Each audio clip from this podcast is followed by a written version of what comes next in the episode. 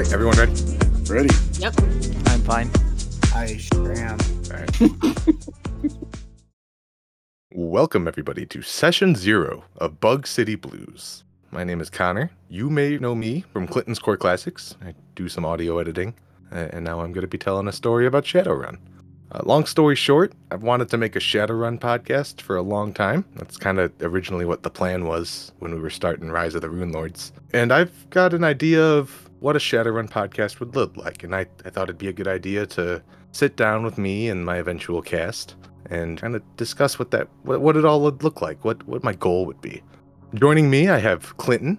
You might also recognize him as the previous game master of Clinton's Core Classics, A Rise of the Runelords First Edition Actual Play Podcast. Okay. How you doing, guys? Glad to be here in this roundtable with you guys. Also recognizable, we have Alex. Hi, everybody. I'm very glad to be here. Listeners might recognize we have Reeton. Hi, that's me. I'm Reeton. There's a chance you might recognize her. She was here with us at the very beginning. We have Nicole. Hi. Glad to be here too. And then finally, our newcomer to the table, I have a old pal of mine, Chris. How you guys doing? Thanks for having me. This is a lot of fun. So I thought it would be beneficial for us to just sit down with one another and discuss what it is we're going to be doing with this project. Give both listeners and I, I guess each other as well an idea of what they're in for. I wanted to talk about what I think a Shadowrun podcast would look like, specifically a Shadowrun actual play podcast. This would be taking place in the sixth world edition of the game, the, the most recent one. In my mind, it would be a game that is accurate. This is both in rule and in setting. One of the cool things about this game is it's got like 40 years worth of meta, and I'm very eager to explore this fun world. I also want it to be familiar, not just in that it's serialized, story wise, but listeners should be rewarded for listening. The goal is that I'll be telling stories through supporting cast as well as through y'all, and opportunities for more than just faceless jobs will appear. Uh, I refer to this as the Simpsons effect. I wanted the people in our world to be familiar. Like, if you're seeing somebody there, they have a name, they're doing something, and that can be explored. And then finally, a game of Shadowrun should be intriguing and exciting. This is a game that lets you do cool stuff. Cool stuff is cool, right? The question that a brand new listener might have, if they've never heard about this game before, is well, what is a Shadowrun? The book definition that they give is any illegal or quasi legal activity undertaken on behalf of a corporate, military, or governmental organization that favors anonymity. Basically, you guys are going to be heisters. And the heists that you do will collectively tell the story of a futuristic 2080s Chicago. Specifically, I'm going to be playing this game in and the surrounding area of the Chicago containment zone, where all sorts of wacky stuff's happening. We'll, we'll get into it later. The types of heists you do will ultimately be up to you and your contacts. The question I'm sure that they're going to be asking a lot is, hey, what do you guys want to do? And we'll take it from there. You could do anything you want as long as it's what I have planned for the afternoon. I love that. Next on my itinerary would be to discuss my influences. The story is going to feel at least a little bit familiar or similar to these. First on my list is the A Team. If all goes according to plan, you guys are going to be able to view yourselves as a group of highly specialized professionals who are hired for results above all else. There's going to be a little bit of a story that gets told with the people you interact with. But that being said, yes, they are going to mostly be faceless henchmen that hopefully get taken out without ever actually having to hurt them. You know, they, they always fall into a barrel, but you never see them like get hurt, you know? Right. Empty mags and mags of AK 47s and hit nothing. Those are warning shots. Well, they do blow stuff up. I love the 18. They'll do property damage, sure. right. Oh, yeah. I, I think we will do our fair share of property damage before all is said and done as well. Oh, that'd be great. Uh, another big inspiration is the game Payday, specifically the composition and planning of a heist. Sometimes objective A to objective B to objective C can kind of just feel like following a narrow tunnel. And I'm going to try to avoid that. I'm going to try to make these objective based heists a little more variable in execution. We'll see how it plays out. Another inspiration is the Cyberpunk games, which, if you already know what Shadowrun is, chances are you already know what Cyberpunk is. But the idea that there's many solutions to a problem that can exist, and a gun's not necessarily always going to be the best solution to a problem, I'm pulling heavily from that idea of thought. And then finally, for the atmosphere, uh, if you know Final Fantasy VII, the Midgar slums, in my mind, the Chicago containment zone looks just like that. You got a whole bunch of high tech low lives just trying to live. The show will take place in a futuristic 2080 Chicago, where the loop and its surrounding area, known as the containment zone, has mostly been co opted by gangs, the mob, corporate interests, ghoul communities, things that you wouldn't expect to. Ghouls. A community of ghouls sounds terrifying. The fun thing about the Shadowrun world is ghouls, elves, dwarves, you know, these fantasy concepts. They all come back, and I'll get to it. But if you're a fan of Arthurian Knights and also are a fan of Cyberpunk, for example, you're going to feel right at home in Shadowrun. That being said, a starting point for any role playing game should be a session zero. I think it would be pertinent to explain who everyone here is in the show. Sure. We have our mage of the team, Clinton, who's playing a character River Bear. Sure. River Bear is a tribal Native American troll from uh, around the Seattle area. But he's not one of the biggest or the strongest trolls. He's uh, more of a very wise, nature connected troll. He's a shaman. So he can go to the astral plane, he can cast spells like invisibility, he can heal the team. So he's a support and leader guide character. Big and imposing. Most people don't want to mess with him. He is very tough. He's not the most athletic, though. He's pounding a few too many beers at the bar. You'll get to learn about all that coming up here soon. Next on my list is Chris, who's playing the Team Bruiser. You want to introduce Lester Moore? I'm a Chicago native. I've spent my time fighting Operation Extermination for the Ares Army. I am a vet. I believe very much in doing the right thing. I'm a bit of a Boy Scout. I do follow a Bushido code of keeping things honest and pure and attempting to protect the innocent and help the downtrodden. Rather than being a heister, I am more of a vigilante. I have a morally flexible code to an extent, but uh, for the most part, it's if I don't do the right thing, uh, I have a real problem with myself. And I'm just trying to help the less fortunate with my actions. Lester Moore takes being a street samurai more than just being a big menacing brute with a bat. I like that about him. Sounds like he's got honor. Yeah, he's a good dude. I do have honor. It's as if I'm honor bound. Next on my list of nerds is Alex, who's going to be playing the Razor Girl Panchetta. So basically, my idea for Panchetta is, as you said, to be a Razor Girl. She is going to be highly augmented, but more than that, I wanted to go with a theme of stranger in a strange land. So she is going to be raised in a corporate environment on the other side of the world in Germany in an arcology. And then coming to Chicago is going to be quite a bit of a culture shock for her, even though she's probably familiar with a lot of themes that are happening here. The context is going to be something that will give her a bit of a throw, I think. So I guess the best way to put it is I just wanted a new perspective, new character, but with an understanding of what's happening in the world. I don't know if that makes sense, but Sure. yeah, Stranger in a Strange Land is the best way to describe it. Uh, you said a lot about your desire for her, but what, what does she look like? What what's her quirks and stuff? All right, well, uh, she's a human. There's nothing meta about her. She's a typical human besides being highly augmented, and that plays out in the way that she dresses, the way that she carries herself. Hmm. Way I would describe that, I suppose, is cat girl with a gun. You know, very typical. Right. Yeah, very Right. typical for 2080. It's probably not too much out of place. You probably see that type of thing Okay. every once in a while, with whether she's got a gun or a sword or something. You probably do see, I would think, that kind of thing. Are you saying that she's got cat ears and a tail? I am, yes. okay, this is great. Yeah, It helps for balance. Yay, we're gonna have a cat girl in the party. Cybernetic, right? of course, cybernetic, yes, and and augmented, enhanced. She's got a bit of a thing going on. Thematic. Ooh, she sounds scary. The ears and tail, are they actually furry? Do you, are you tabby? Yes. Sounds like you have a problem with yarn. Why haven't we been playing this up?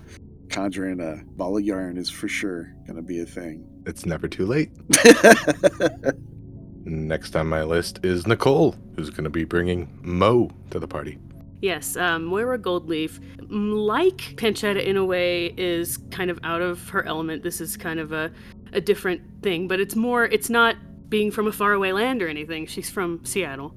She came up in a media empire family, and as the middle child of her generation of, of offspring gold leafs, she's kind of been a second, an afterthought in a lot of things in her family, and she's kind of just looking for something new that she can call her own.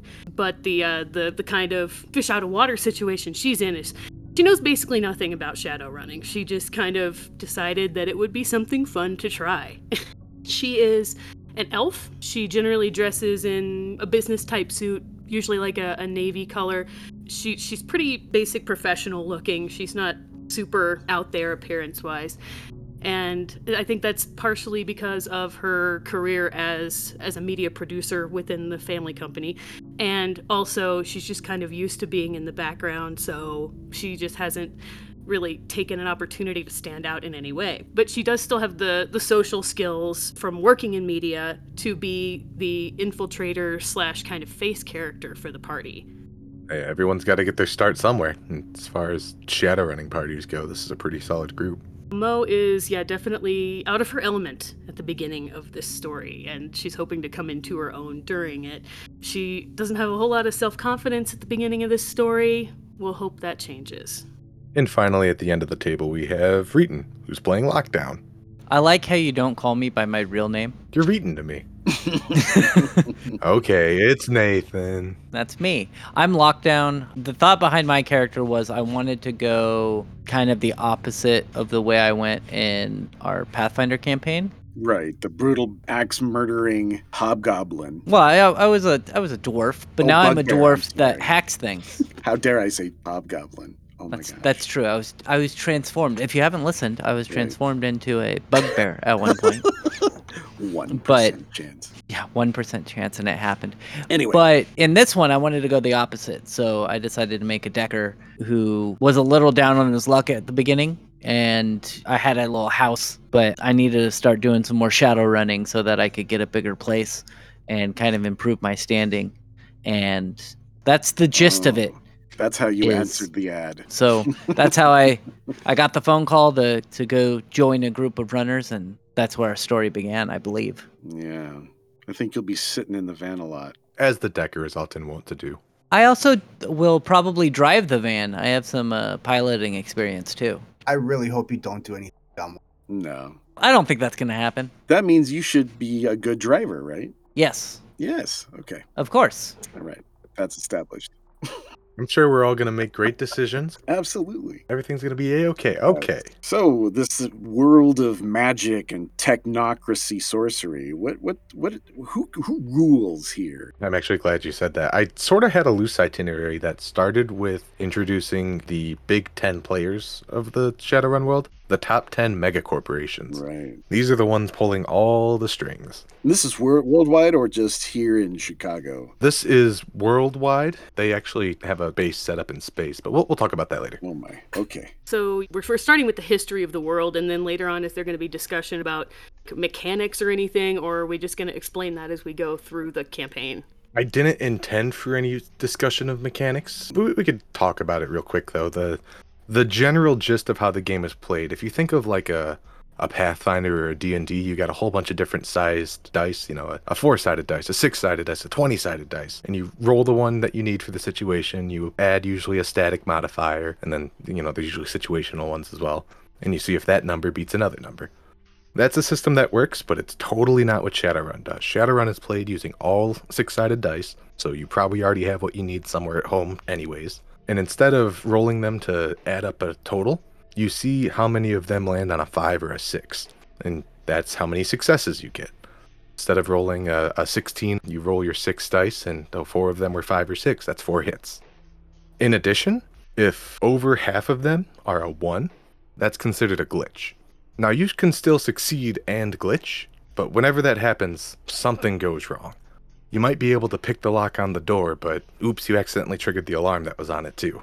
You're in, what are you going to do now? And then there's a even worse condition to that where if you get more than half of ones on your roll and no hits, that's a critical glitch. That's when you've really messed things up. Not only did you open the door, trigger the alarm, but you also there it, it electrically uh, electrocutes you or sets it on fire. yeah, something random like that. There's a short list in a table of things I'm recommended to do when critical glitches happen. And even on that list of recommendations, there's some pretty brutal punishments. Once you understand the ratios kind of things, I think it really opens up the GM to fit the situation. I like how Shadowrun does that. You roll the dice first to see how good you did, and then you kind of describe what happens. Mm-hmm. It's like the dice dictate the story. Right. Other games are like, oh, how do you swing? Well, I want to hit his head. Well, that's a called shot, and so you know all that comes from the back end. I like the idea. Oh, you roll the dice. Oh my gosh, it's like critical success. You hit. How do you want that to be described, player? Player just goes, oh, it's this good. And I'll be honest, that is one of my favorite aspects of this game. Yeah. There are some other games who maybe have similar attempts that succeed a little better, things like Apocalypse World perhaps. But Shadowrun definitely has a lot more success with the complexity of it. If you're looking for a game that allows you to really micromanage every little detail, Shadowrun will scratch that itch. White Wolf had a good system too for descriptive story play with dice. I do like the approach of you do something, tell me how you do it. Let's roll and see how well it happened. Yeah, critical success. How bet much better this turned out to be. Or oh, critical glitch. Holy no moly! It's we just drove off the cliff. but in general, communicative storytelling is very much what I'm interested in this. This is yeah, this is not my story, this is our story. I just happen to have it in Chicago. right. And we're always flying by the seat of our pants. yes, if, Right. if you're not over the top of your heads at every moment, I'm not doing my job appropriately. In my experience, that seems to be the overall way that Shadow plays out. Is that if you're not in over your head, At least a little bit. yeah, it seems to be. I have to Yep. say, uh, Alex's command of the knowledge of this game through mechanics is astounding to me because his character is like a crack shot, has all these options and modifiers, and it looks like a multi tiered operation system fine tuned to kill this cat girl. It is amazing. How he built that in the mechanics of this game, that's impressive to me. It's not just lethality. Right. One of Panchetta's strongest traits is that she's an infiltrator that doesn't need to get things dirty. Like right. the wet work she can do, but hmm she doesn't No, have to. she knocks people's out all the time, and it's great. all the time. It's awesome. Or So- too much to River Bear's appreciation. Thank you for the compliments, both of you guys. I did a lot of homework to make sure that this character played the way that I wanted, Yeah, it shows. that I envisioned her when I came up with her head, and I definitely am pleased. Thank you. It's great having a pro Thank watch you. our back. Thank you very much. I appreciate that. Normally, that would be Connor if he was playing the game. So I appreciate that I have enough knowledge that you guys feel can fulfill that. So thank you. Very oh yeah. I've learned a ton from you. I'm the noobiest noob who ever noobed. So Uh, That just shows my enthusiasm for the universe that Shadowrun is in. It's a fun world. And I was going to mention I specifically have players who who have played Shadowrun before, and some of us are completely brand new to this. I'm new to Shadowrun, but veteran, definitely 30, eh, eight years now playing role playing games. I got a good mix of all type here, and I think the diversity shines the most in our decision making and just how we approach situations. Yes. It's good to have a, a blend of it all. And Nick brings in a fresh perspective and a new viewpoint to uh, the old school dogs here. It's great. Mhm. Really appreciate it. I'm pretty new in general. Oh well, thank thank you. I, I feel so welcomed by you guys. Agreed. I've been in a couple of different role playing game groups. Of course, I'm brand new to Shadowrun. I really didn't get a grasp on any other role playing game because, you know, I would be in groups and, you know, they would fall apart for whatever reason, like people's schedules didn't work out or whatever. But just being with this group has been really great because it's it's just been a really gratifying thing to to get together with you guys every week and roll some dice and have some fun. Uh, it's it's been really really awesome and I'm really glad that that we've gelled so well as a group. The Yeah, feeling is mutual. Yeah, it's a good group. Mhm. Thank you. You're welcome. Oh, Thank you, Everyone Regan. come in for a group hug. Bring it in, everyone. Group hug, everyone. All right. Without further ado, these are the the major players. Like I said earlier, the ones who are pulling the strings and seeing at least what their marketing is. You know, that, that tells you a lot about the world just in how it's presented. So I've got this list. This is the big 10 mega corporations of Shadowrun, and I've alphabetized it. That is the only rating that I have in mind with how I present these 10 companies. First on my list is Ares Macro Technology. Their corporate court rating is ninth. Oh, what's the corporate court you're asking? Don't worry, we'll get into it. Their slogan Making the world a safer place. Know them. I work for them. Their status is a AAA corporation that's as high as you could be, and they are publicly traded. Their headquarters is out of Detroit, inside of the UCAS, that's United Canadian and American States. Again, we'll, we'll get into it. The president is Damien Knight, and you know them for making your favorite gun and arresting you for using your favorite gun. Of course. Next on my list is Aztechnology. Their corporate court rating is fourth. Their slogan is The Way to a Better Tomorrow. They are a AAA corporation, privately traded. Their headquarters is out of Tenochtitlan, Azatlan. You might be saying, Azatlan, why not Mexico? Well, We won't get to it. uh, their president is Flavia de la Rosa, and you know them for their great PR. They sell microwave burritos at thousands of worldwide locations, and also ruthlessness and blood magic, but they usually keep those under wraps Burrito. Okay. soy Doritos. Or you know, if it's not soy, it's uh, it's an So, protein What's the chain called again? You probably know them from Stuffer Shack. Oh, oh, that's I like those things. I eat a lot of those things. Yeah. They're cheap and they're everywhere. Yeah, they're cheap. Aztec burritos. hmm Next on my list is the Evo Corporation, EVO. They are seventh in the corporate court. Their slogan is "Changing Life."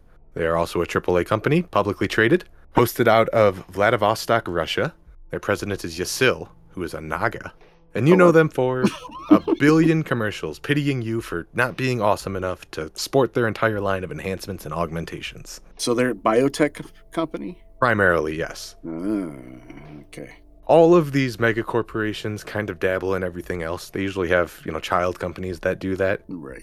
Next on this list is the Horizon Group, for example, who they, they like own social media companies, for example. Every one of these companies has their similar equivalent, but usually there's one company who shines brighter than the rest. And uh, just a sidebar, Moe's family's business is a subsidiary of Horizon. Okay, good, good, good, good. We will talk about Horizon next. They are dead last in the corporate court rating uh, of the Marp, Big Ten, at least. There's, there's other ones, but the Big Ten are the ones that matter, right?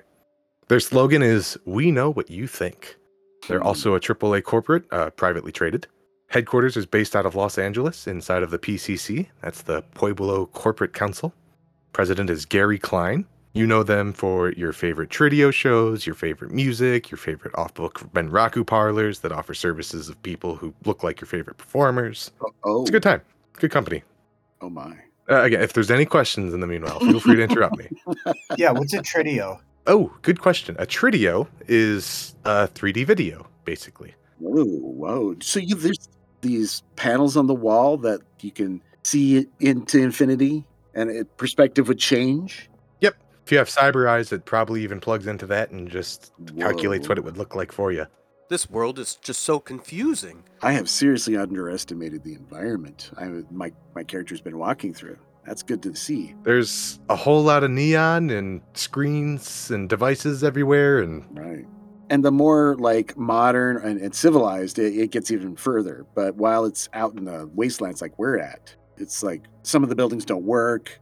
The electric grid is a little shaky, and there's jittery vibrations to the lights. And I can imagine that, right? Like, yes, and that is definitely by design while you're inside of the containment zone. right. And that's our home. The stuff that they get inside of the walls there is imported if you're lucky, and it's probably a little outdated by the time you get it, but it's what you get when you're inside of the wall. Right. And kind of an interesting thing for me with this game is, you know, a lot of role-playing games, especially the ones I've tried out like D&D, kind of high fantasy and, you know, historically based and things like that. And so I've had to completely change my role-playing mindset to play this futuristic game, but it's been really awesome. You get to do fantasy stuff, you just have to drive your car to do it. Right. And there is Yep. fantasy elements to this world. There are glowing sigils and walls of force, and things come and go invisibly. Uh, there's illusions. So there's a lot of magic in the world, too. And interdimensional spirits coming and meddling with us. It's a fun place. It is a fun. Well, the Shadowrun world even has dragons too, right? Mhm. Yes. Dragons are a big part of the Shadowrun world. Wait, is- wasn't some of those corporations owned by dragons? I do have dragons on the corporate list here. I haven't discussed any of them just yet. We will get to that though. Okay. But that's one thing that my character enjoys doing as we're existing in this futuristic world, you know, the futuristic now, man. My character is a bit of a dullard. very charismatic, but a bit of a dullard, and uh, he kind of likes to operate the technology with as much force as possible to force his tech to work. There's a lot of broken screens in my life. Right. Some people just have gremlins. You know, the tech breaks. My troll sized ones are super huge. I can barely do email. Next on my list is Mitsuhama Computer Technologies. They are number one in the corporate court rating. They are the top dogs. Their slogan is The future is Mitsuhama. They're also a AAA publicly traded status corporation. Their headquarters is out of Kyoto in the Japanese imperial state. Fun fact Japan becomes extremely xenophobic in the future. Good luck getting in there if you don't have a corporate court sponsorship. Their president is Toshiro Mitsuhama. It's a family business after all. And you know them for the cold feeling of fear in your heart whenever you hear the words Mitsuhama Zero Zone. We'll save that discussion for a future date, I think. Hmm. I don't want to scare anyone away just yet. So I have a question. You're talking about these corporations like they're owning territory? Yeah. I, I got something lined up for introducing that, but uh, Okay. to spoil the story a little bit, all of these corporations get to set the rules for anything that happens within their jurisdictions. Right. We'll, we'll get to more of that later. Okay. Next on my list is the Renraku Computer Systems Corporation. Corporate court rating is number three. Their slogan is Today's Solutions to Today's Problems. Uh, all of these corporations are AAA public. I'm going to stop saying that. They're out of Chiba, Japan. President is Inazo Aneki. And you know them for that big flat topped pyramid downtown that sends chills through your spine every time you see it. Also, computers. Also, Renraku Red Samurai, which are a private military force that are feared, not respected, feared across the world. Hmm. When I mentioned their uh, extraterritoriality, that also includes being able to house a private military. Right. Yeah, the future's fun. Uh huh. Speaking of the future, we foreshadowed dragons being a big part of that, and we can't talk about dragon corporations without bringing up Saeder-Krupp. This is Saeder-Krupp's Heavy Industries. They are number two on the corporate court. Their slogan is One Step Ahead. Their headquarters is out of Essen in the Allied German states, and their president is Lofwyr. Who's Lofwyr? Well, he's a big old scary dragon. That's who Lofwyr is, and he is the CEO. He's not so bad once you get to know him. You just have to talk to him a little bit. Trust me. Oh, that sounds great. Anyways, you know Saeder-Krupp for perhaps being single handedly responsible for the adage never cut a deal with a dragon. yeah. Look, what did I just say? Come on. You really got to cut the guy a break. Next is Shiawase. The Shiawase Corporation is corporate court rating number five. Their slogan is Advancing Life. Headquarters is out of Osaka. President is Korin Yamana. And you know them for their desperate attempt to get as cozy with the Japanese imperial state as Aztechnology is with Azatlan. We'll discuss Spinrad Global. These are the newest players in the corporate court, and they've already jumped up to the rating of eighth. Their slogan is For a Better Life. Their headquarters is out of Lisbon, Portugal, and their president is the infamous Johnny Spinrad. You know them for having a CEO who somehow gets paternity lawsuits while skydiving. And then last on my alphabetical list, I have Wuxing Incorporated. Number six in the corporate court, their slogan is We're behind everything you do. oh, I... okay. Their headquarters is out of Hong Kong, out of the Free Enterprise Enclave. They sound helpful. They do, right? If you've noticed, a lot of these guys really have truthful slogans. It's not like you have a reason to trust any of them at all. Actually, they're telling you the truth. It's just not what you think it is. What are you going to do about it? And you know them for making you move several times during your meetups with Mr. Johnson so that you don't mess up the feng shui of that particular room. Right. And with that, at least with the major players, a lot of the surrounding world that is Shadowrun is heavily molded by their agendas, Oh, yeah. as well as the Shadowrunners that they hire to keep all of their agendas out of public view. Sounds like RL. There's a lot of times where we could talk about Shadowrun and then awkwardly look at the camera. Right. Once again, was there any questions or comments before we proceed? No, this world's quite interesting. I'm glad we're doing this so we all uh, have a gist. Yeah. How prevalent are these corporations going to be on our team? It sounds like we're kind of like in the no man's land. I'm glad that you mentioned that because explicitly of where you're at.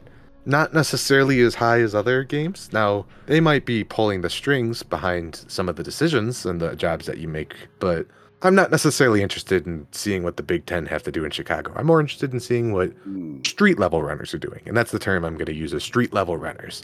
If you've, you've played Shadowrun before, that's Yeah. probably something you're familiar with.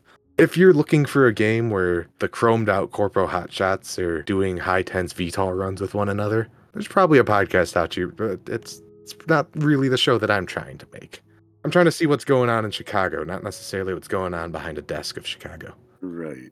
And you want to see what the street level people, Hannibal of the A team, never helped. The big corporate bigwig. He was always helping the little people who were being robbed or downtrodden by the corrupt and unjust. It was great.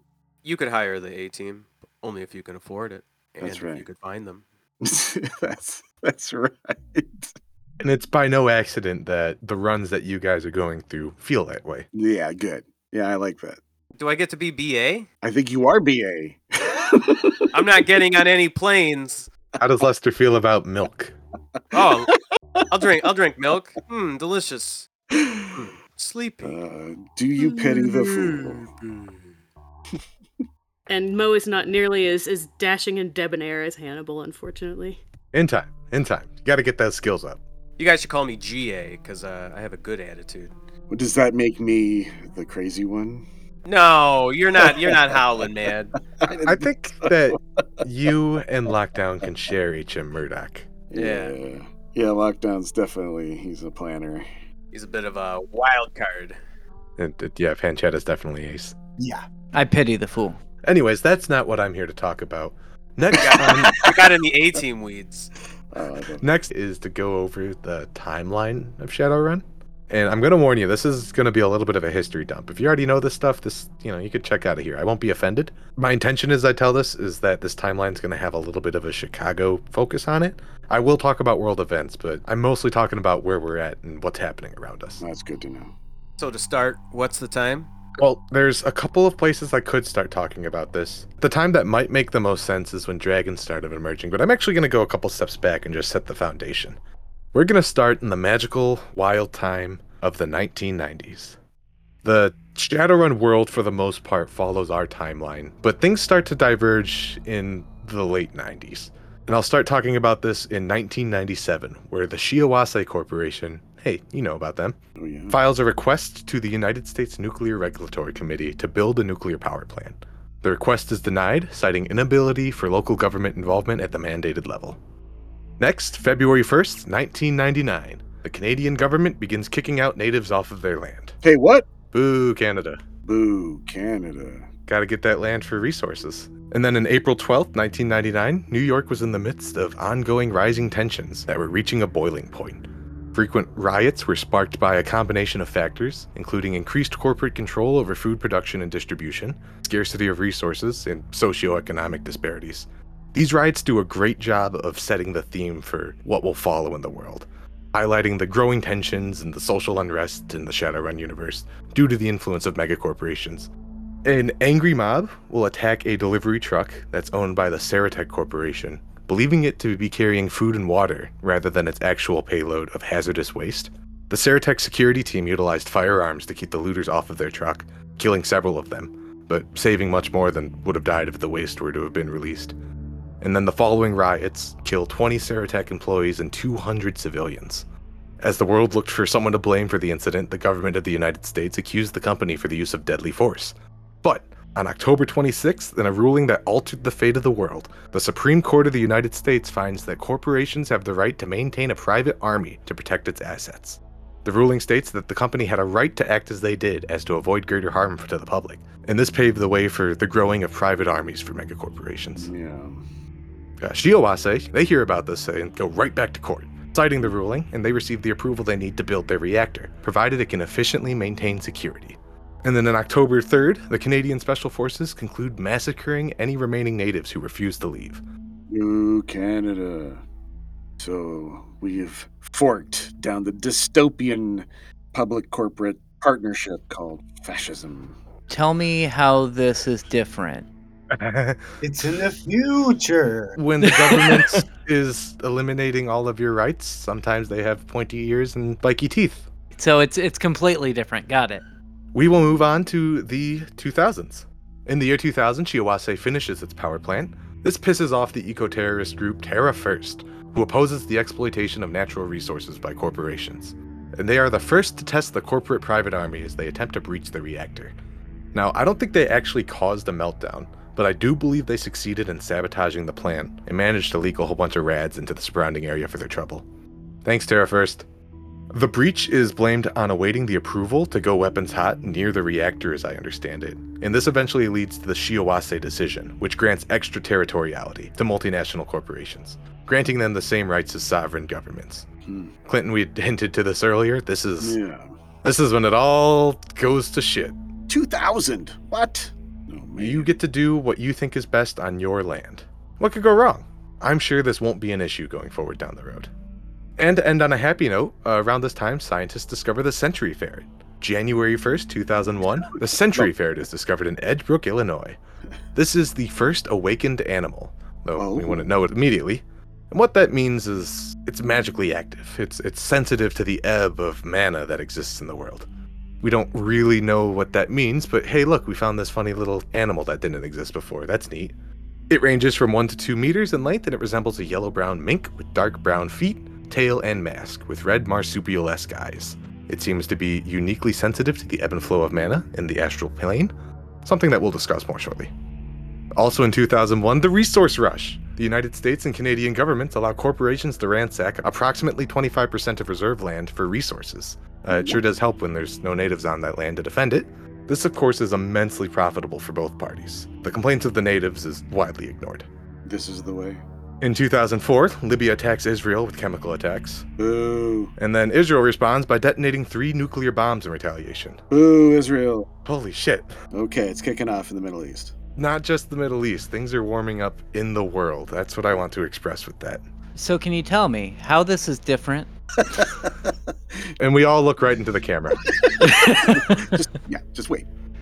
In 2007, the cartel families Ortego, Ramirez, and Ortiz cease fighting, form a resource development company called ORO, Oro, and quickly begin reaping the rewards of extraterritoriality. We'll talk more about them later. Uh, Why don't all the gangs just decide to become an official corporation? It seems much more efficient and on the books. Sounds ethical. isn't that gold, Oro? Isn't that gold in Spanish? I believe that is correct. Aha. Next on the calendar is 2009, the Lone Eagle Incident. The Sovereign American Indian Movement, SAIM, overtake the Shiloh launch facility in Montana. Yay! Yay, American Indians. A lone ICBM is launched at Russia, but the missile mysteriously vanishes before it reaches its destination. What did you mean vanished? The launch seems like it was launched at Russia, but it never made it. The missile left the station, but it never arrived at its destination. Something happened. Something happened. People don't know what. Something magical, perhaps. In result, the United States issues the Re Education and Relocation Act, otherwise the Nepean Act in Canada. Natives are rounded up into re education centers. Oh, big boo. Boo! Boo. Ironically, because of this, the Native American populace are spared the worst of VITAS.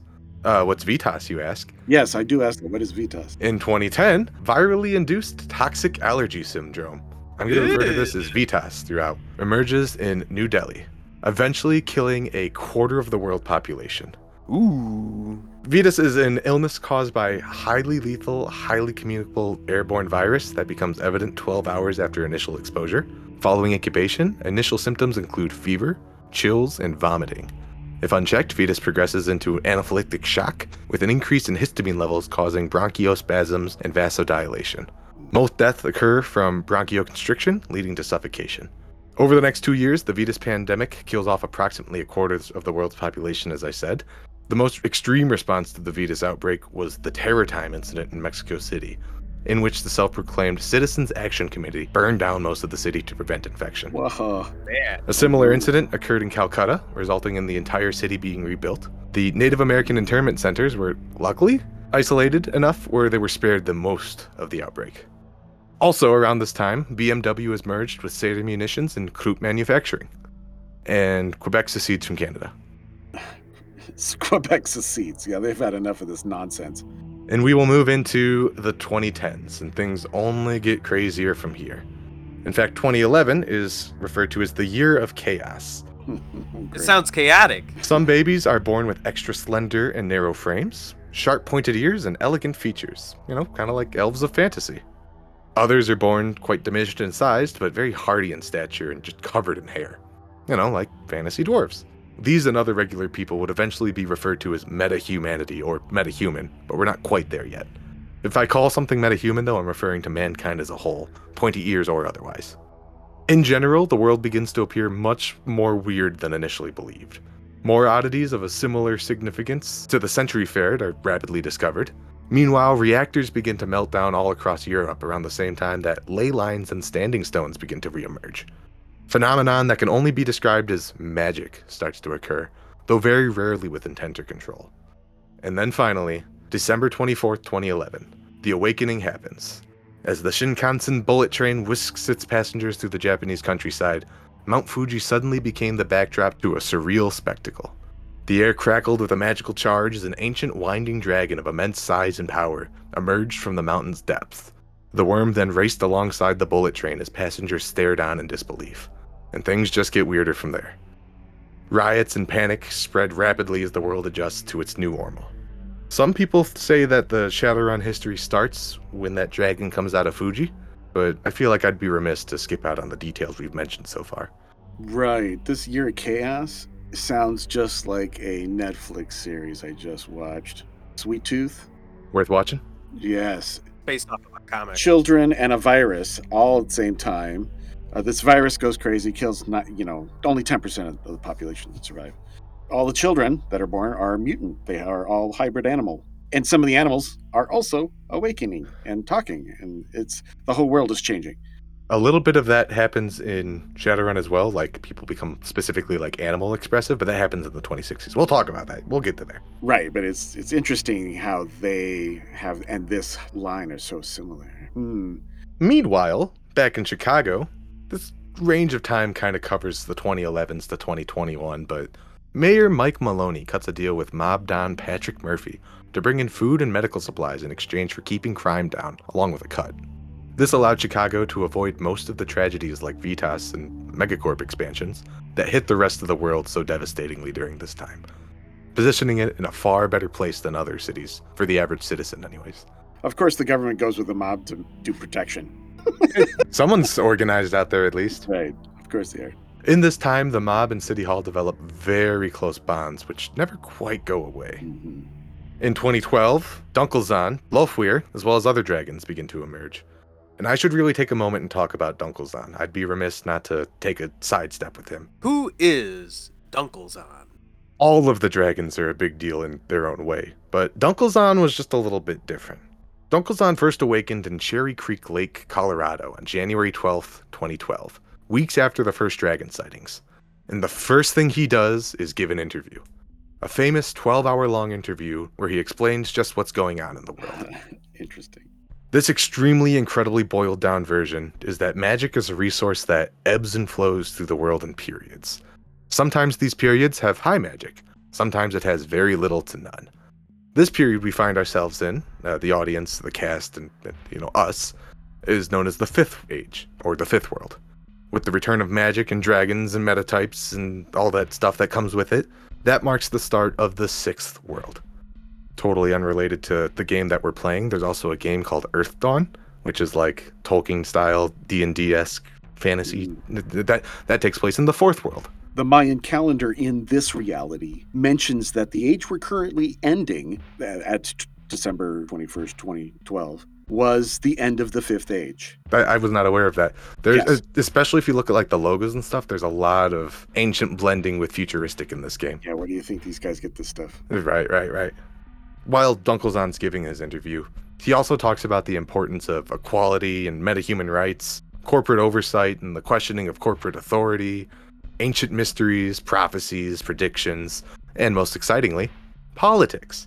Dunkelzahn delved deeply into the realm of politics, sharing a dragon's perspective on various global matters, power struggles, and the role of government in a rapidly changing world. I imagine my character voted for Dunkelzahn. A lot of people like Dunkelzahn. We'll talk about that later. You weren't even a twinkle in your daddy's eye. I'm sure if you wanted to, you could find more information on this interview, but I promise we'll talk more about Dunkelzahn before this is all said and done. Let's move on to 2013. The first televised biker combat match is broadcast. Humanity still loves itself some hyperviolence. Reading, huh? huh? We'll hear about that later. Yeah. 2014, a man by the name of Daniel Howling Coyote, who's really pissed off at the global governments who keep on killing his peoples, announces the gathering of the Native American nations. It's widely not taken very seriously by the world. Daniel Howling Coyote, insanely based. We'll talk more about him. oh yeah. 2015, Mexico becomes Aztlan, backed heavily by the Oro Corporation, which would eventually be named Aztechnology. Hong Kong splits from China and is heavily supported by England. Mm-hmm. Interesting. Moving on to 2016, Daniel Howling Coyote declares war on the United States and Canada. He demands the removal of all non native descendants from the Greater Americas. Shortly after, Redondo Peak erupts in New Mexico. Howling Coyote claims responsibility and that more natural disasters will happen if all non natives do not leave. Not only is this claim widely disregarded, but Vice President William Jarman passes Executive Order 17 321, the extermination of the Native American tribes. Ooh, Vice President. Jarman. He has a dumb name. Also, the Ares Corporation buys NASA around this time. Oh, that's not sus. In 2017, The Great Ghost Dance. Daniel Howling Coyote says, Hey, get the fuck off my land. Why are you not getting off my land? Then on August 17th at 10:32 a.m., Mounts Hood, Rainier, St. Helens, and Adams all erupt at once, Dude, that's where I live. Based. and entire cities are removed from the map. Uh, that's Portland. That's okay. The United States and Canadian governments are suddenly very interested in peaceful negotiations. The Treaty of Denver is swiftly drafted in response. And then in 2018, the United States and Canadian governments agree to the Treaty of Denver, wherein large portions of the United States and Canada are returned to Aboriginal populations. These states eventually make up the Native American nations of the Western Hemisphere, as Atlantis formally recognized as a nation during these discussions. Also in 2018, the first generation of artificial sensory induction systems technology, I'll call it ASSIST from here on out, is developed right in Chicago. This is what lets you surf the Matrix as you know it within the game. Oh, you mean Neuralink? Basically, yeah. Right. This is early SimSense and Matrix interface tech. It's primitive and clunky, but it is functional. Right. It's the first. Dan Truman of Truman Technologies quickly buys up all the rights to the technology. Uh, also, around this time, Civil War breaks out in China. From 2019 to the mid 2020s, Chicago was an entertainment and tech powerhouse, quickly becoming a second city to Hollywood and San Francisco. Uh, back in 2019, to end the teens on a happy note, the first successful Cyberlimb is installed. Leonora Bartoli, a violinist, is able to play after receiving her new arm. Oh, that is cool. Let's discuss the 2020s. In 2021, goblinization starts to happen around the world. Roughly 10% of the population begin to undergo painful transformations.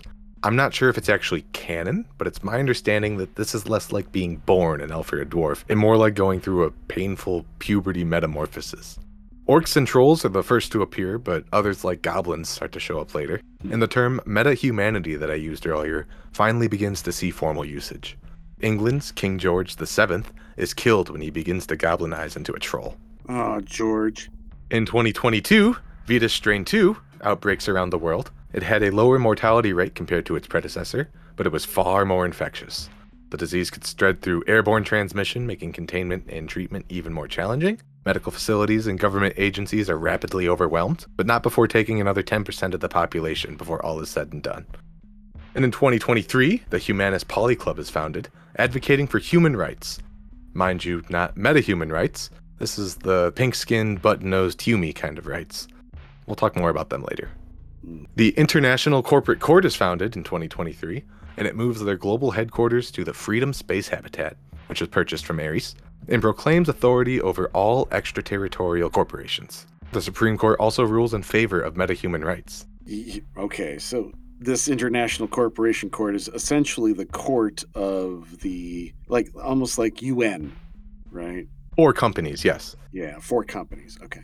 Which is becoming just as powerful as nation states. Absolutely, yes. Yes, okay. In 2024, the first commercially available SimSense products hit the market. This new tech is a smash success and quickly reshapes the entertainment industry and its markets. Keyboards? Mice? What do you need that for?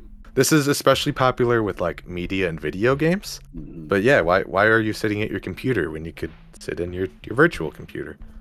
A year later, 2025, the Seattle Police Department throws in the towel.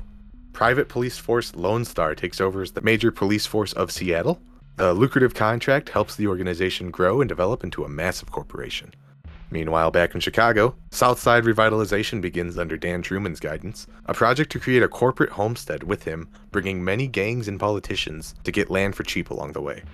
Created homeless are given next gen prototype SimSense technology in reparations under the guise of quote unquote market research. Mhm. But this instead makes the first wave of SimSense addicts while the bugs are still being worked out. There's a World Economic Forum advertisement saying just this. In 2026, Skytrack Southside Monorail begins and finishes production in a flurry of construction. Seven stories high and brightly lit, it's like a beacon of progress for the entire region. It's just a transportation rail, but it's marketed like a brand new Disney World right in the heart of Chicago. Mm, cool. Well, it changed everything.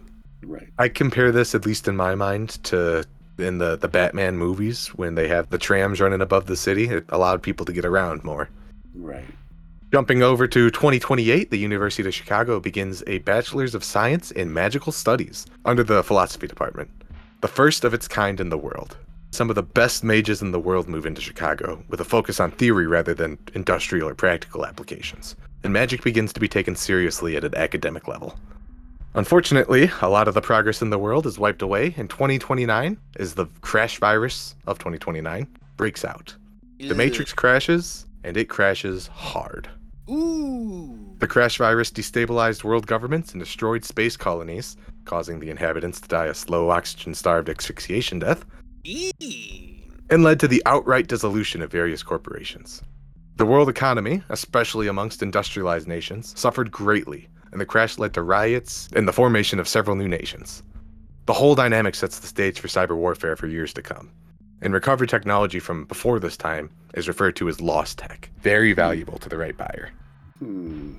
So that stuff from like the late 2020s is like valuable stuff.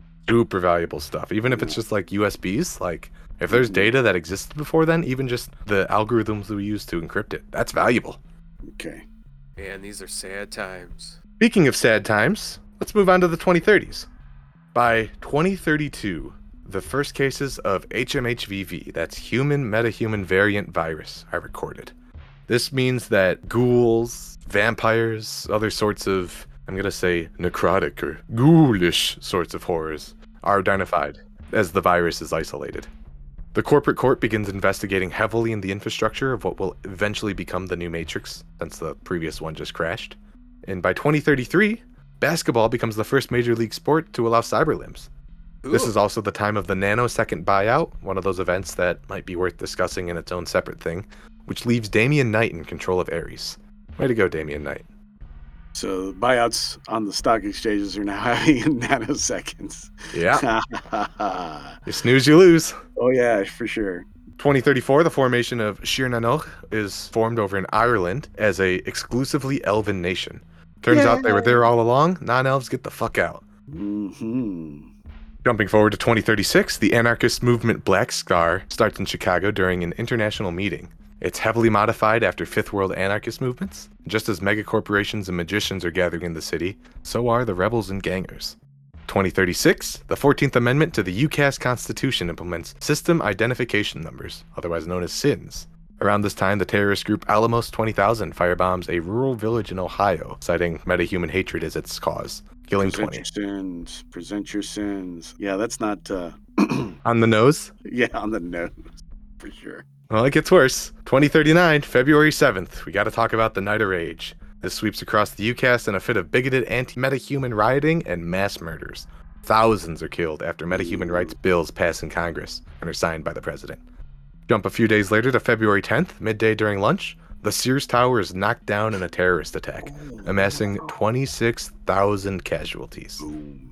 That same group, Alamos 20,000, claimed responsibility using magic and explosives to destroy the tower and the surrounding buildings for blocks around the epicenter. If that weren't enough, a gas line rupture set the loop on fire, but it was fortunately contained within the hour by an army of mages.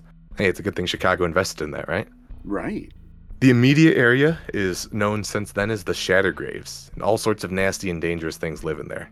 It's mostly quiet at night around there.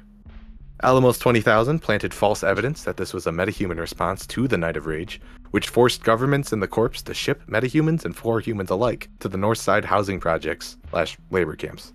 They didn't really talk about that last part, though. Mhm. Many stuck in the containment zone to this day got their starts from this deportation. 2039 to 2050, the mob steps in, creating the noose informally, and controls a large section of the city. Their territory expands from the waterfront to Western Avenue and North Avenue to Cermak Road, approximately 17 square miles of purely mob owned land. Later in 2039, the Cabrini Green Government Housing Project was attempted to be evicted by their new owners, the Mathers Group. Violence erupted, 32 deaths, and millions of Nuyen in damages from rioting, as well as halting an attempt for redevelopment. Gangs were hired to police the area and collect rent, quote unquote, keeping crime low but citizens in fear. Cops were also paid off to look the other way by the group. I should mention, I, I just said a word there, Nuyen. I don't think I, I brought that up before. Mm-mm, yeah, right. Nope. Money crashed. I, I should have brought this up during the crash virus, maybe. Yeah. It's not worth anything anymore. And the world adapted. There's other currencies out there, but the most commonly traded one, the most accepted one, is called Nuyen. Mhm. From here on out, if I'm talking about money, nine out of ten times I'm talking about it being a Nuyen. Digital currency. I look at the camera. Jumping forward in 2053, the Justice Network would eventually expose the Mather Syndicate, the people responsible for this, on pay per view TV. Public unrest following would force the city into action, who would take control and then immediately declare the grounds abandoned. We'll talk about why that's important in a second. But back in 2039, a serial killer is caught and convicted for the first time using evidence gathered from the testimony of a spirit. Okay. Using evidence gathered. Okay. We summon this person and we ask him, hey, who Who shot you? killed you? Yeah. It's incredibly efficient. Right. We are going to jump to the 2050s. Not that the things didn't happen in the 2040s, but we'll get on with it. In 2050s, the seventh generation cyberdecks are approximately the size of a keyboard, and they begin to enter circulation. 2052, BioWare hits the public market. If you don't want a cyber arm, hey, you could get a vat grown one. It's a little more expensive, but you could feel stuff. At least more than with that artificial SimSense stuff. 2053, public opinion in the UCAS was trending towards ghoul rights, and Mayor Ronald Quince was sagging in the polls. As a consequence, he jumped on the bandwagon along with MetaHuman Rights Coalition leader Tamir Gray. Together, along with some lobbying, passed Special Order 162, the Cabrini Refuge Act, which allowed ghouls to live in abandoned areas. Hey, you remember earlier when I mentioned that residence that was declared abandoned because of the rioting? Why don't we just throw all the ghouls in there? Problem solved. Wipe our hands done. That's not the right thing to do. With this, 600 squatters were immediately evicted from the area, and this would lead to the formation of Ghoul Town. Public opinion rapidly shifts against ghouls as next door neighbors. Over 100 ghouls are killed by a Humanist Polyclub mob wielding assault rifles and rocket launchers. Oh boy. These ghouls managed to survive the assault, having anticipated the attack, and hid underground, eating the mob when they came inside of their refuge. The Cabrini Refuge Act protected them from the prosecution since they acted in self defense. Knight Errant puts heavy patrols in the area in a legitimate defense of the ghoul community, in a first of its kind. Knight errant. Okay. Uh, another private military police Okay. force. Knight Errant is like the hot shots of the policing world too. If you if you mess with them, you done screwed up. Hmm, okay. They also were heavily kicked out of Chicago, but we'll talk about that. By mid to late 2054, Knight Errant contract lapses, and Humanis plants nerve gas on a ghoul child as a pretext for a race war, causing massive casualties on all sides. The Cabrini Act is rescinded, but ghouls still don't leave, keeping a low, simmering tension. 2055, it wouldn't be Chicago if we didn't bring up the bugs. Insect spirits finally see enough mana in the world to begin to cross over. The Universal Brotherhood, a shell organization who's infested by the spirits of these bugs, have been running for years and rapidly increases the number of kidnappings they do worldwide. Around this time, Ares CEO Damian Knight mysteriously learns about these bugs. And around this time, August 22nd, 2055, a raid by Knight Errant issued to gain control of Chicago fails to contain the bug problem. And the next day, August 23rd, 2055, Knight Errant authorizes the containment zone wall be erected. Construction slash demolition is approved by the UCAS government. Thousands of fleeing citizens are labeled as rioters and shot. The UCAS government takes control of Eagle security forces and all news outlets in Chicago. They tell the citizens that there are no bugs but a new strain of VITAS, a lie to pacify them. hmm They say you are quarantined for the safety of the country. And all the manufactured video trideos supporting their narrative. Yeah, it's, it's all coming straight from the source. August 26, 2055, the military formally steps in to control any asset of value, and gangs quickly take over anything that's not. Daniel Truman leaves the city and runs whatever he can remotely. His 16 year old daughter, Melissa Truman, is trapped and left behind. Attempts by him to recover her and his business are all failures. October 1st, 2055, Ares Firewatch tries to plant a nuke in the Cermak power plant on Cermak and Halsted of Chicago. Bug Queens quickly erect a powerful magical barrier and contain the detonation in what becomes a hyper irradiated zone. All the bugs in that area, but luckily not the rest of Chicago, are not killed but instead go into a torpor. But they can wake up if disturbed. The public doesn't know immediately, but they do eventually find out.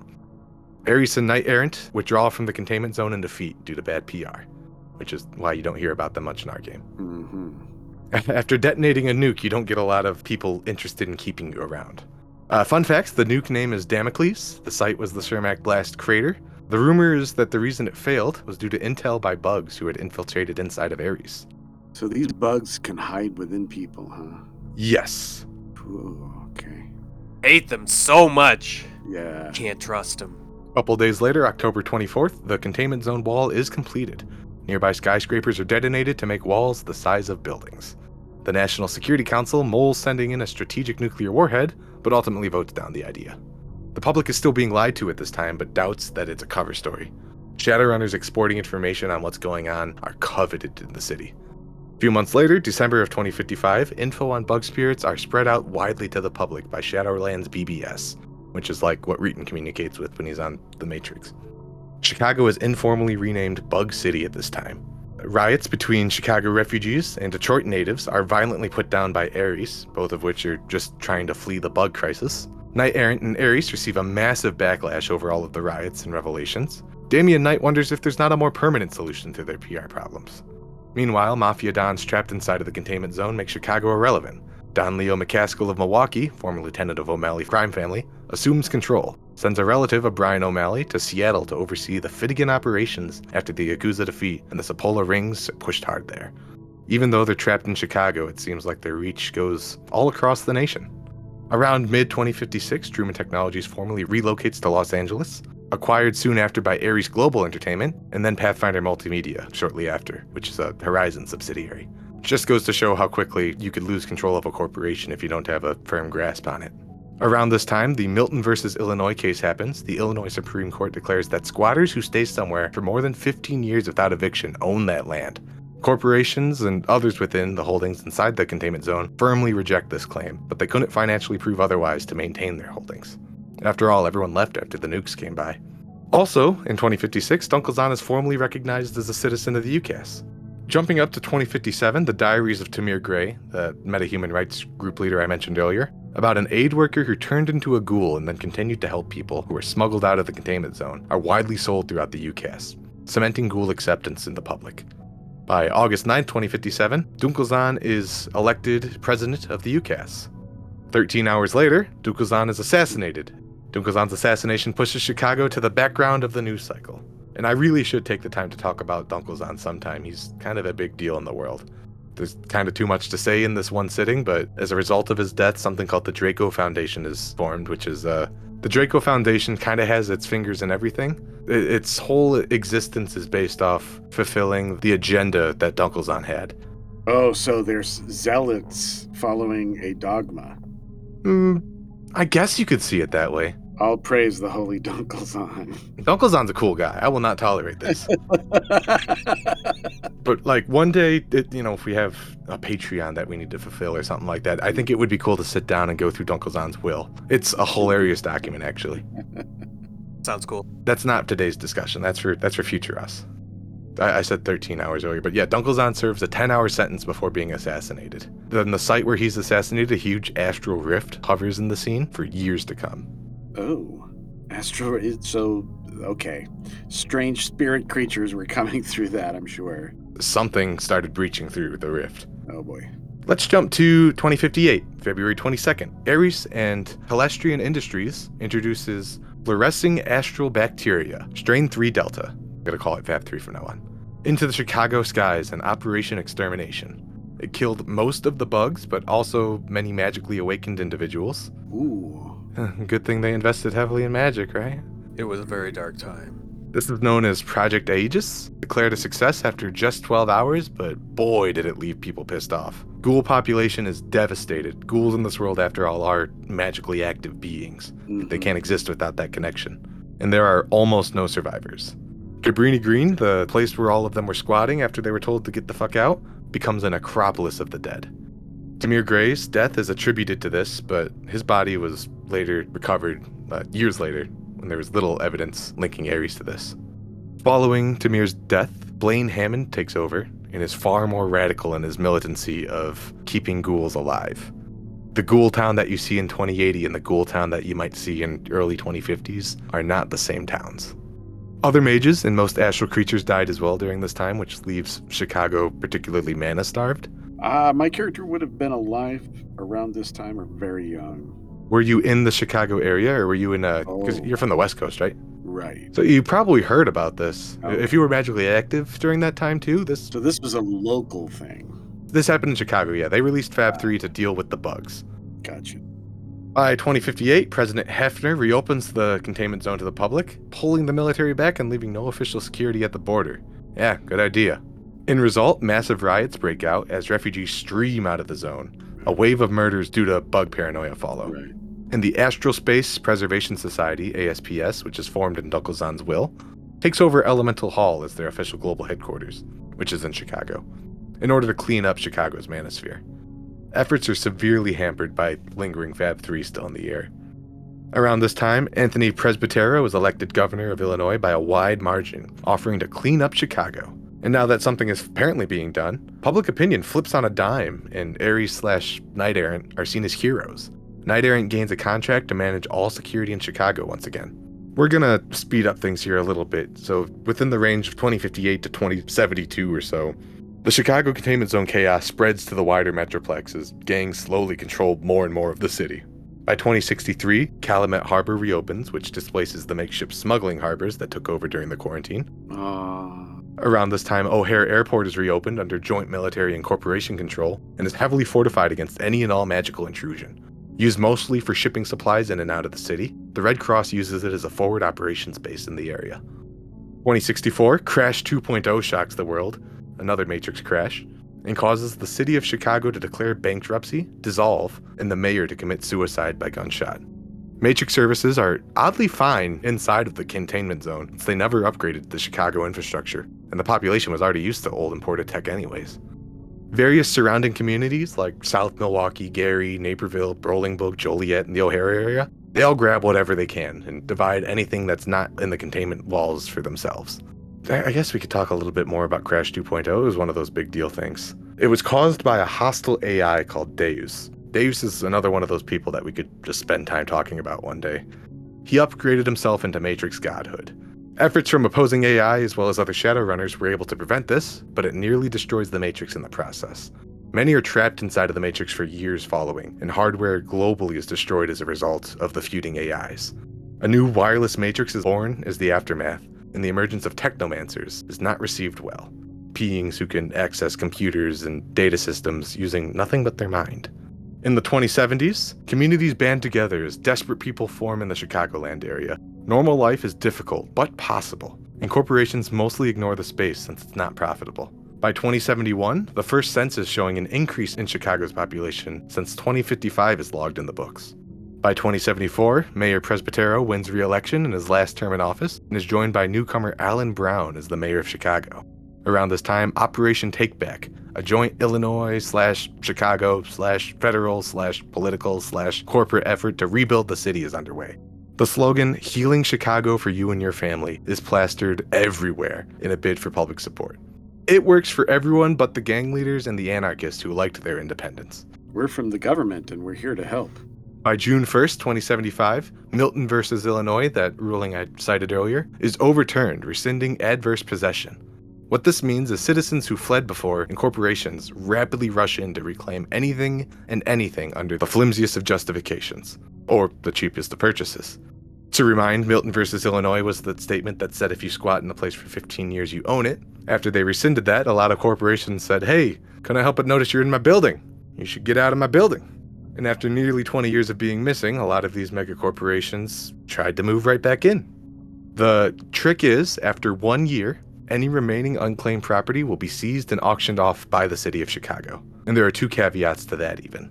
Any extraterritoriality or tax exemption status would be taxed for five years to fund utilities investment. They had until June 1st of 2079 to physically take possession, build those, rebuild, and begin operations, or the city would seize it under eminent domain. Shadowrunners were hired in droves by all interested parties to try and drive anyone and everyone away from the land. They prove ownership, create ownership, they reclaim data, they clear the land, or just otherwise generally cause chaos, whatever the corporations needed them to do. And then by winter of 2075, all of the major corporations and AAA companies have landed in the Chicago Metroplex or containment zone. The paradise we had is lost. But luckily, by 2076, Melissa Truman, who's now 37, is finally reunited with her father. Yay.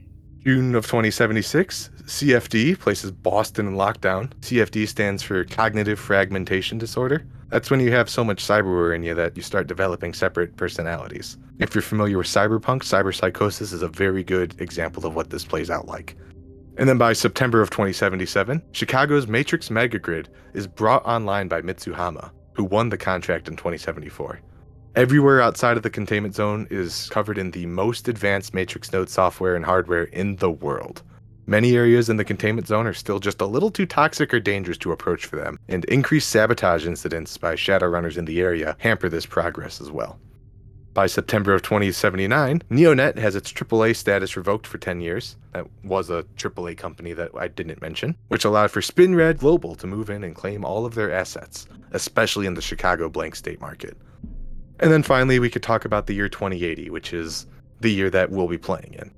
So, what's the current state of AI in the world? How often does one, you know, it's predicted that we may even have AI in your garden sprinkler, you know?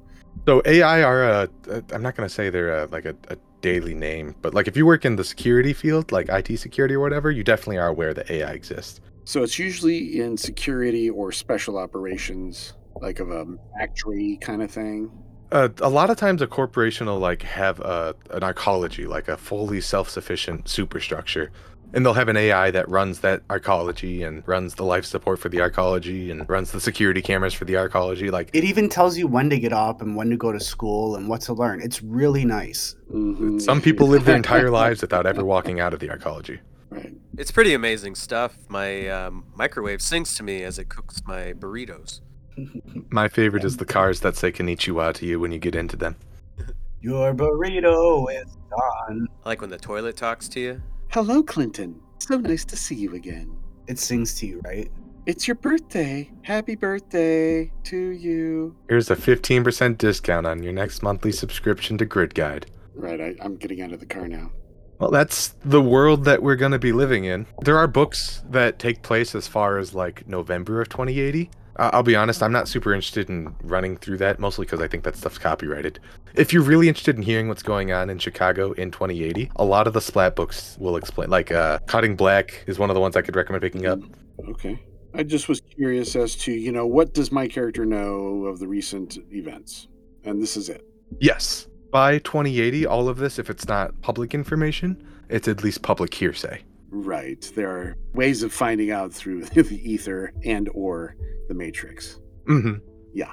I thought it would be useful to take an hour or so and go over this because it sets the, the foundation for the world we're going to be playing in. So are there laser pistols and things like that? Or is it more like high tech convention? There are laser pistols and stuff like that, but you need a hell of a power source to run them. Usually you'll put that on like the back of a drone or, you know, a big vehicle or something like that. It's still pretty big. Pistol is the word I have most issue with that. Maybe, but why would you get that when you could just go to Ares and pick up a new gun? Right. The guns work just fine. Okay. All right, I guess we can call it there then. I'd be just ever so delighted if you followed us along in our Shadowrun adventures. I, I guess reach out if you have any other questions. We could, we could be reached in ways. We have a, a Discord that we're very active on. Discord's probably the best way to contact us, and that should probably be in the show notes. Yeah, I'll have that in the show description. You'll, you'll find it there. Well, thank you very much, listeners, for listening to our session zero of Bug City Blues. It's a Shadowrun podcast. Check it out. Probably wherever you could find fine podcasts. And we'll talk to you next time. On Bug City Blues. Or the first time. I was about to say, do we all just kind of want to say bye? Yeah. Do it. Bye. Bye bye, everyone. Bye bye. Goodbye. Bye. Please tune into the show. Bye. See you again soon. The Topps Company Inc. has sole ownership of the names, logo, artwork, marks, photographs, sounds, audio, video, and or any proprietary material used in connection with the game Shadowrun. The Topps Company Inc. has granted permission to Bug City Blues to use such names, logos, artwork, marks, and or any proprietary materials for promotional and informational purposes on its website, but does not endorse and is not affiliated with Bug City Blues in any official capacity whatsoever.